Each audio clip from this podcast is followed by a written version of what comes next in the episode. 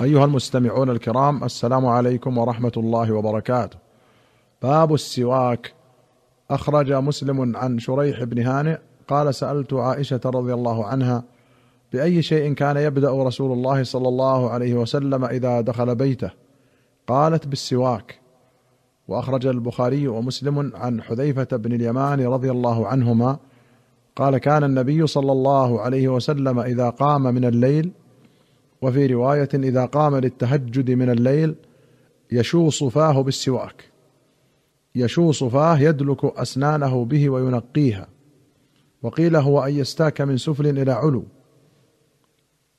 وساكه يسوكه سوكا أي دلكه ونظفه بعود أو خرقة أو غيرهما. وأخرج البخاري ومسلم عن أبي هريرة قال قال رسول الله صلى الله عليه وسلم لولا أن أشق على أمتي لأمرتهم بالسواك عند كل صلاة.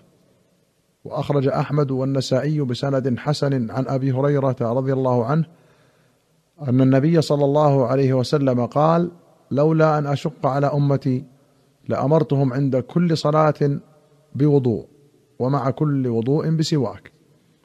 وأخرج البخاري عن أنس بن مالك رضي الله عنه قال قال رسول الله صلى الله عليه وسلم لقد أكثرت عليكم في السواك. وأخرج البخاري ومسلم عن أبي موسى الأشعري رضي الله عنه قال أتيت رسول الله صلى الله عليه وسلم وهو يستن بسواك بيده ويقول أع أع. والسواك في فيه كأنه يتهوع. يتهوع يعني يتقيأ والهواع هو القيء. باب الغسل.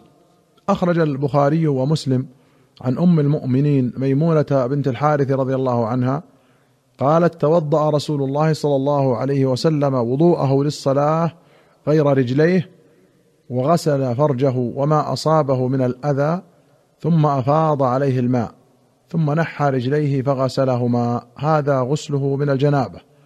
وفي رواية قالت سترت النبي صلى الله عليه وسلم وهو يغتسل من الجنابة فأفرغ على يديه فغسلهما مرتين أو ثلاثا ثم أفرغ بيمينه على شماله فغسل مذاكيره ثم دلك يده بالأرض ثم مضمض واستنشق ثم غسل وجهه ويديه ثم غسل رأسه ثلاثا ثم أفرغ على جسده ثم تنحى من مقامه فغسل قدميه فأتيته بخرقة فلم يردها وجعل ينفض بيديه. وأخرج الشيخان عن عائشة رضي الله عنها أن النبي صلى الله عليه وسلم كان إذا اغتسل من الجنابة بدأ فغسل يديه ثم يتوضأ كما يتوضأ للصلاة ثم يدخل أصابعه في الماء فيخلل بها أصول شعره ثم يصب الماء على رأسه ثلاث غرف بيديه ثم يفيض الماء على جلده كله. وفي رواية ثم يخلل بيديه شعره حتى إذا ظن أنه قد أروى بشرته أفاض الماء عليه ثلاث مرات ثم غسل سائر جسده. ولمسلم قالت كان إذا اغتسل بدأ بيمينه فصب عليها من الماء فغسلها ثم صب الماء على الأذى الذي به بيمينه وغسل عنه بشماله حتى إذا فرغ من ذلك صب على رأسه. قالت عائشة وكنت أغتسل أنا ورسول الله صلى الله عليه وسلم من إناء واحد ونحن جنبان. وأخرج البخاري ومسلم عن جبير بن مطعم رضي الله عنه قال تماروا في الغسل عند رسول الله صلى الله عليه وسلم فقال بعض القوم أما أنا فإني أغسل رأسي بكذا وكذا.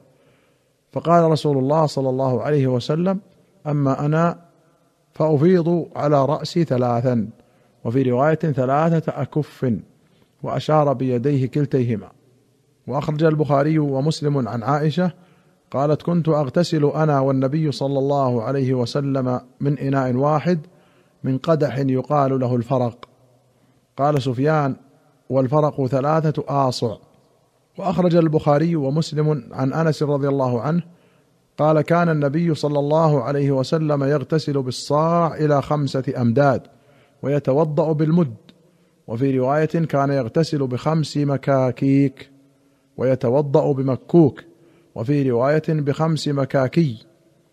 المد ملء كفي الإنسان المعتدل والصاع أربعة أمداد والمكوك بوزن تنور. قال النووي لعل المراد بالمكوك هنا المد كما قال في الرواية الأخرى يغتسل بالصاع إلى خمسة أمداد.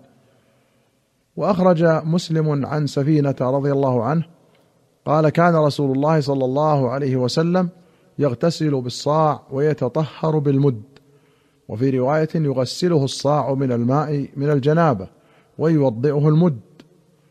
وأخرج البخاري ومسلم عن محمد الباقر قال قال لي جابر أتاني ابن عمك يعرض بالحسن بن محمد بن الحنفية. قال لي كيف الغسل من الجنابة؟ قلت كان النبي صلى الله عليه وسلم يأخذ ثلاثة أكف فيفيضها على رأسه ثم يفيض على سائر جسده. فقال الحسن إني رجل كثير الشعر.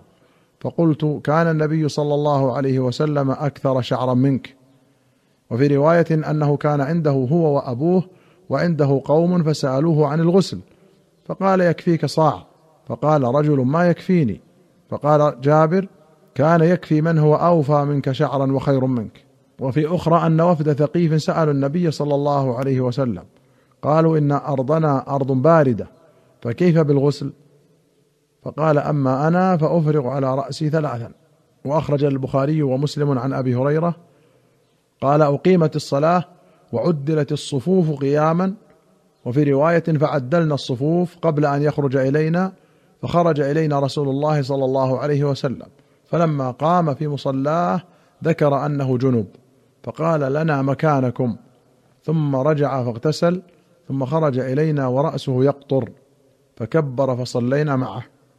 وأخرج أحمد وأبو داود والبيهقي في الشعب بسند صحيح عن عائشة رضي الله عنها قالت كنا أزواج النبي صلى الله عليه وسلم يخرجن معه عليهن الضماد يغتسلن فيه ويعرقن لا ينهاهن عنه محلات ولا محرمات.